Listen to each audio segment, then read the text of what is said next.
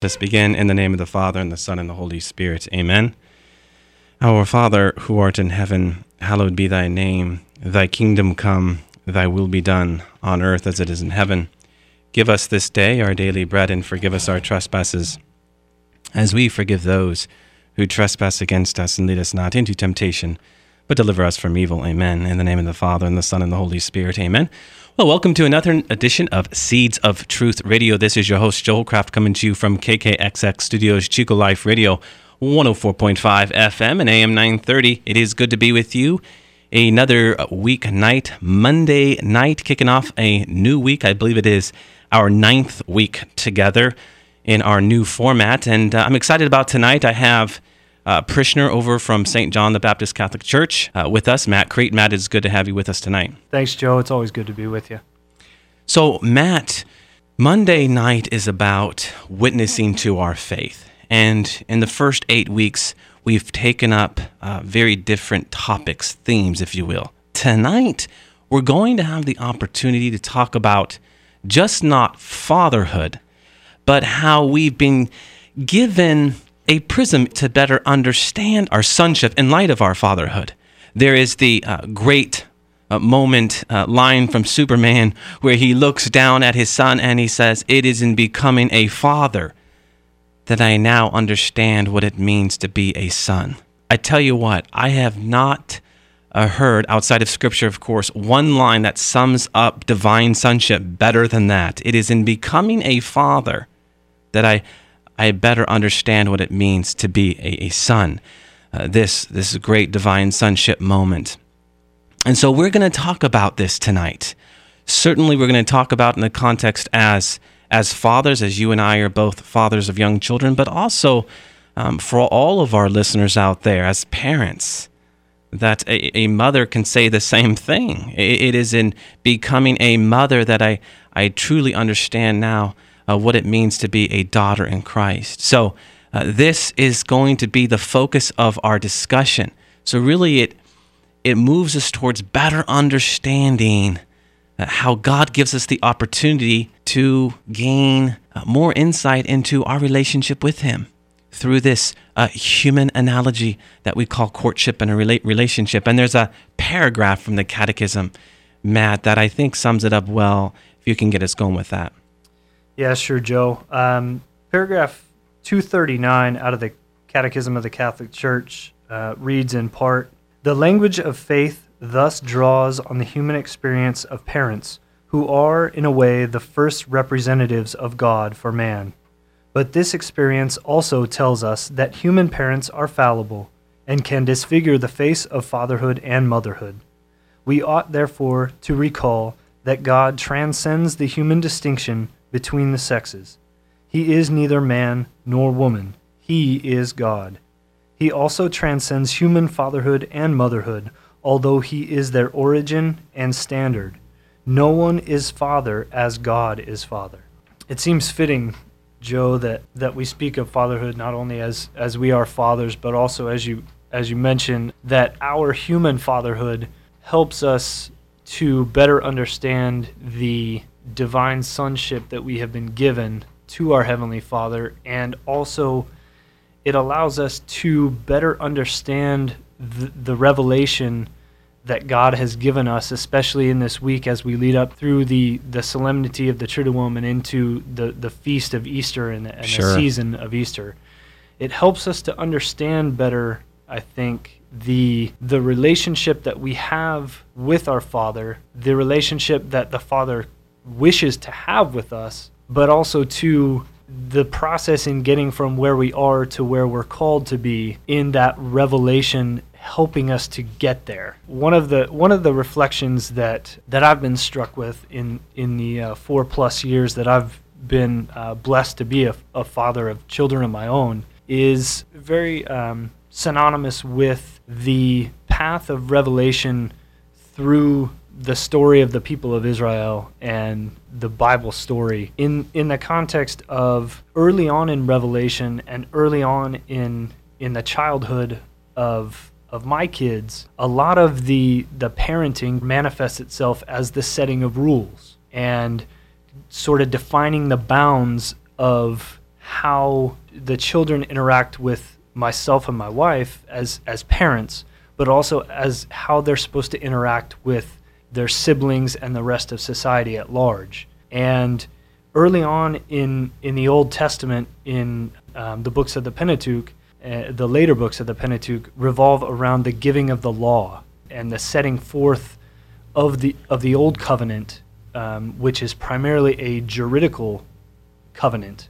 And then as as Revelation progresses through the through the story of salvation history, as we as we find in Scripture, it becomes more of a relational covenant. The manifestation of, of Jesus Christ as the incarnate Son of God signals a, a radical change in that covenantal relationship from a, a juridical covenant and a juridical relationship of rules to the relational component of of a more rich and um, and deeper abiding love that we see in in the Gospels, in the person of Jesus Christ, and later on in the Old Testament, in the writings of of the uh, the early church. Yeah, yeah, and um, as we're talking about law and we're talking about relationship, I'm mindful, Matt, to where the word law itself comes from. Um, the the Hebrew yarah, it is an archery term, and the actual meaning of yarah, while that's the word that we derive from law, means um, bullseye, bullseye to to hit the mark, right? And that, and certainly, and you speak to it well in its juridical sense. It is to live according to the law of God, and certainly in the Torah, the, the, the Mosaic law.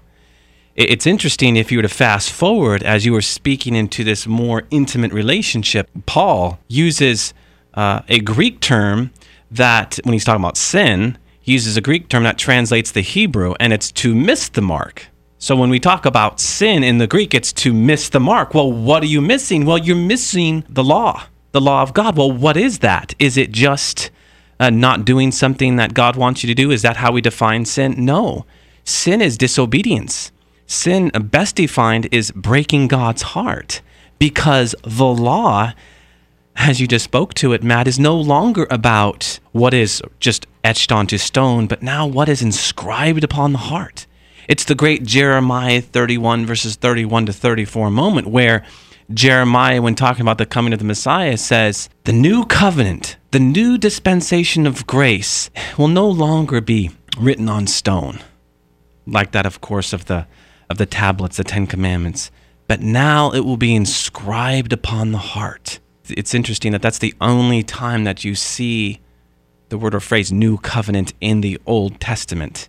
In the Old Covenant, and it speaks directly to what you're talking about. So yeah, there's this maturation process, you know. And I think as you were speaking to your kids, I, I was thinking of some of my own experiences and how I have my rules. My wife and I, we have our rules and regulations, and, and what we do in our day when we get home from school, or if it's a play day, whatever it is, we have our rules. And I'm thinking now of my oldest. If he breaks the rule, yeah, there's going to be a consequence. What's interesting though, Matt, is there are times he just says, well, I don't understand. You know, I don't, and he turns his back and he, he goes away. But what we've been given in the new covenant, in this power of the Holy Spirit, you know, the Romans eight fifteen moment, we have no long, we no longer uh, live in, in fear, where we, we draw back in slavery, but now we've been given the grace and the power to cry, Abba, Father, is that, yeah, we are not made to say, well, I don't understand, and we turn our back. No. We've been given this grace to cry, Abba, Father, this language of intimacy, this language of relationship. I mean, Abba is translated as Papa. It's daddy. Um, and so really it highlights this, this relationship that isn't just, you know, father, son, but really father, child, one who's an infant, because it's not often that you see a thirty, thirty-five-year-old saying to their dad, daddy, right? It, it's more intimate. It's more infant-like. And so we are not made to just turn our back and say, well, I just don't understand. No, we are to turn towards Christ and say, help me understand why you have these laws in place. And as a father, we opened up with a point, you know, Matt, we've been given this prism from which to better understand our sonship through our fatherhood. As a father, I say to my son, I want to help you understand why I'm I'm telling you can't do this, and now why there's a consequence. Because once I help him understand, what does that mean? He's probably not going to do it again because he's gonna going to better appreciate, right, why my wife and I have this rule and why there's a consequence tied to it. It's gonna make him think more critically about what he's doing. Very relevant to our discussion. I, I loved, you know, when we were talking about this before, I loved that piece of how in Revelation itself, there's this maturation process, and its crescendo is this new intimacy, this new relationship, and this is what we are to embark upon.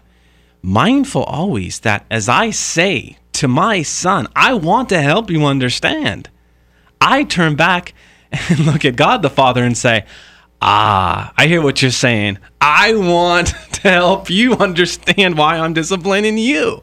And that's, of course, the essence of what we're here about tonight. How, again, there's this analogy to draw from, uh, which is very important. One thing in, in you speaking to, to Romans eight fifteen in, in particular is that um, sentiment of crying out as Abba, Father, and more specifically, the the fact that we have been given a spirit not of fear. Yeah. But it, it seems, in my experience and in talking with with people through my days in, in youth ministry and my own experiences, that fear oftentimes leads to that moment where we say, I don't understand, and we turn our back. And I think one of the things that, that this paragraph from the Catechism of the Catholic Church, paragraph two thirty-nine, speaks to is that one reason that we might do that is in turning our back from God and saying, I don't understand, is that we see the the fallibility and the errors or the the shortcomings of our parents. Yeah. Yeah. And and the the disfigurement of of true motherhood and fatherhood that we see in the the human nature of our parents. And if when we see that, if we project that to our Heavenly Father out of fear of being let down mm-hmm. or or being hurt as we have with our human parents, if we project that onto God the Father, we no longer have that spirit where in which we cry, Abba, Father, but instead can hold back out of fear of that vulnerability in the relationship with God the Father. And I think that the paragraph that I read speaks speaks beautifully to that in demonstrating one of the things that we need to overcome in our fallen nature, insofar as we project that onto our relationship with God the Father. Yeah, within the church we have, Matt, uh, the theology of healing of memories. And what, what really lies at the center of that is forgiveness, where we take Jesus into that moment in our past. You know, whether we were ten, fifteen, or twenty, when we were hurt by a loved one, in particular, as we're talking now, by a parent, something that happened, to bring Jesus into that moment and to allow Jesus to conquer that moment and his divine love to take over that moment and to really allow the Spirit to move and for there to be an invasion of grace into our very souls, so that we might begin to better understand um, that, yeah, if I'm going to be the best father, the best mother that I can be, I need to allow God into my life in such a way where I'm not passing on this disfigurement. You spoke to it well there. Human nature, we are all broken. No one set of parents are perfect out there. You know, we try our best, but sometimes we fall.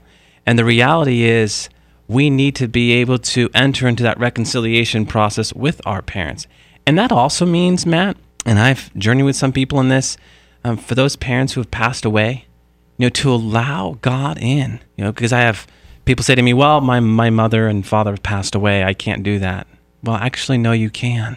You really can. You can allow the Spirit of God into that moment and to allow Uh, that love which transcends time to, to take over that moment and to conquer that moment. Because as Romans five twenty reminds us, where sin arises, grace abounds all the more. We need to f- seek out that grace of forgiveness, lest we pass on this dis- disfigurement. And I'll tell you, Matt, I'll just share personally, being one of eleven kids, there was a lot of disfigured moments growing up in my life. And, and I don't you know, one can well imagine when there's eleven kids in, in a house.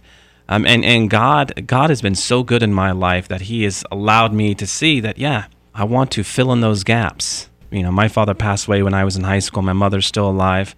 Um, but there's been moments where, yeah, I needed to go back and bring Jesus into a few moments and say, conquer this moment. And by God's grace, you know, he has worked. And uh, this is so important for me, but for my own kids, uh, lest they, twenty years down the road, have to bring God into a moment between me and, and, and any of my kids. Uh, we, we hand on who we are.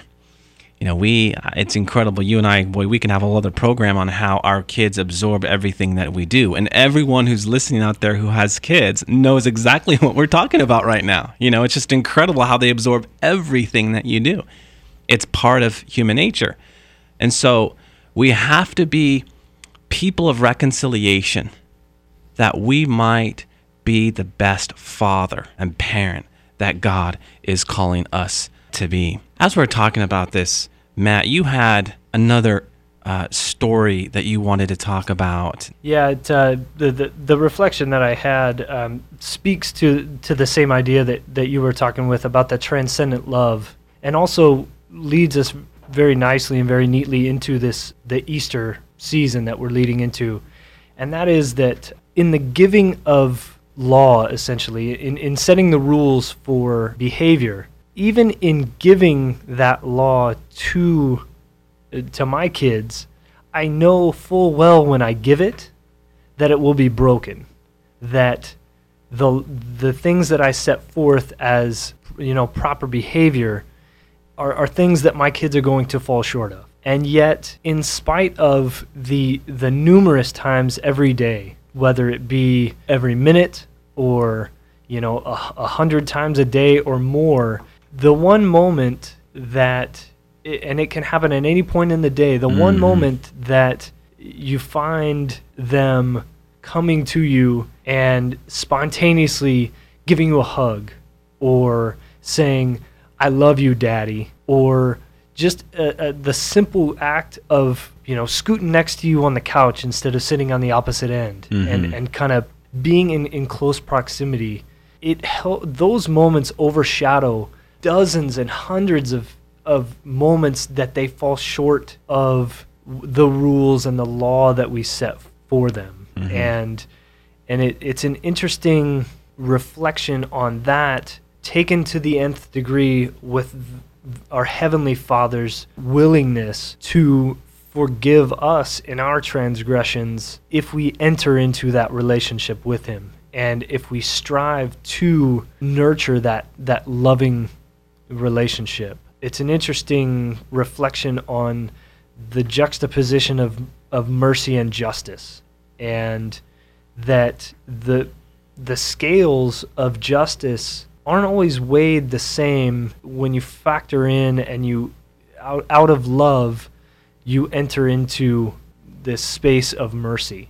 It's uh, kind of helps get to a, a better understanding of how the Father, in light of all of our sins, and and I know for me personally, I know my sins better than anyone else does, and I seem to be able to to judge myself much better than other people, mm-hmm. and yet how someone who knows all of our sins and knows them actually better than we do can be so willing and able to forgive us. It's a very interesting prism, mm-hmm. to, to reflect on that that mercy and forgiveness of the of the Heavenly Father in light of our kids as as human. Yeah, and Matt, you know, I was speaking with someone uh, recently who had not been to confession, and I think over twenty years, and he wanted nothing to do with confession.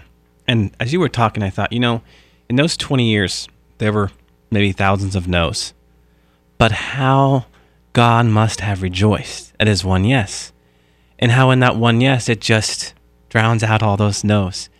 And in the case of this particular individual uh, who shared with me his story in tears, not his confession, but his just journey of faith in tears, it really highlights what you're talking about, because it's the Father's embrace. It, it's the prodigal son. The son, once he comes to his senses after blowing his in, uh, her- inheritance, He returns to his father, and his father just doesn't wait for him. He runs to him.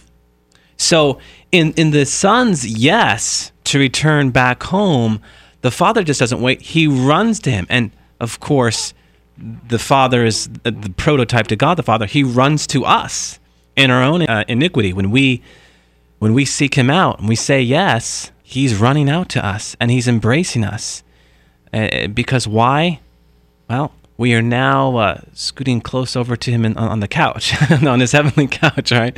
And that's really what it's about, to restore that relationship and enter into uh, that one yes. You know, I was talking earlier about sin, uh, breaking our Father's heart. Well, all the more reason why when we say yes, the Father's heart rejoices. And uh, so should we. Uh, praise God for uh, these relationships. And there's something else, you know, as you talk about justice and mercy and how justice is the embodiment of the law and mercy transcends the law. As we focus in on this season of Lent, and it's Monday now, Matt, we're moving uh, closer to Friday and Good Friday. As we talk about relationships, and certainly even the dynamic of maybe some disfigured relationships, there is, I think, a very powerful reflection that our Lord gives us on the cross. You know, I have heard it said to me recently that, you know, people around, some friends of mine, have hurt them. Uh, they've done things to them that have just affected them in both word and deed. And they've said to me, well, I'm just waiting for them to apologize to me. Fair enough. But our Lord teaches us something else. He says, Father, forgive them, for they know not what they do. He forgives because the fullest expression of forgiveness is to love, and to love like Christ loves. And that's hard. That's hard for me. If I've been hurt, I don't want to hear that. You know, I, that's the last thing I want to hear. And yet, this is what Christ calls us to, Matt, to imitate him in every way and everything. To be able to say, Lord, I forgive them, for they know not what they do. Lord, help me better understand what it means to forgive, what it means to to live without the expectation of forgiveness. To forgive without the apology is to love immeasurably. Ooh, we need to enter into Christ's expression of forgiveness, which certainly is a great vehicle of our Lord's mercy. We need to be able to look at these situations and say, yeah, it's just, it's right that you forgive me, because what I've done does not deserve that. No way, no how. And what does Christ say on the cross? Okay, but mercy transcends that, because the Father's love is bigger than that. Now, earlier I was talking about confession. Our local pastor spoke to it so well. I think it was last week when he said, we go to the confessional with our worst. And uh, Christ goes to the confessional with his best. And what is he talking about? Our sin, our weakness, and his strength, and his mercy, and his love. And so there Christ is on the cross saying, I transcend that. And that's what we enter into in your story. We we are sharers in God's uh, divine mercy. You know, Joe, as you were as you were speaking about that, I feel scripture verse kind of ties two of the things that we've been talking about together, and, and those two things being the the passing on of disfigurement to our children and the call that God the Father gives us in the person of Jesus Christ on the cross for love to transcend the law. And that's it's really embodied in uh, Matthew eleven twenty-seven, where the uh, scripture says, "No one knows the Son except the Father, and no one knows the Father except the Son, and anyone to whom the Son chooses to reveal him." And it speaks to the revelation of the relationship between God the Father and Christ the Son, and how the call that we have as fathers to imitate the fatherhood of, of the Heavenly Father calls us to forgive and to love in the same way that Christ does, so as not to pass on the disfigurement to our children. Amen. And so it is, we come back to that great image of divine sonship that we noted off the top from Superman. It is becoming a father that I have come to understand what it means to be a son, if we can grab hold of this great truth, Matt, and then apply it to our lives, and then once again put it back in the context of our relationship with all of those around us, that is when our fatherhood and our sonship and the prism that we talk about tonight comes alive. And with that, that's a wrap, Matt. Our time has passed. Uh, but in saying that, we are going to we are going to come back, I think, to this theme again. In the name of the Father, and the Son, and the Holy Spirit. Amen. All glory be to the Father, and to the Son, and to the Holy Spirit, as it was in the beginning, is now, and ever shall be, world without end. Amen. And God bless you.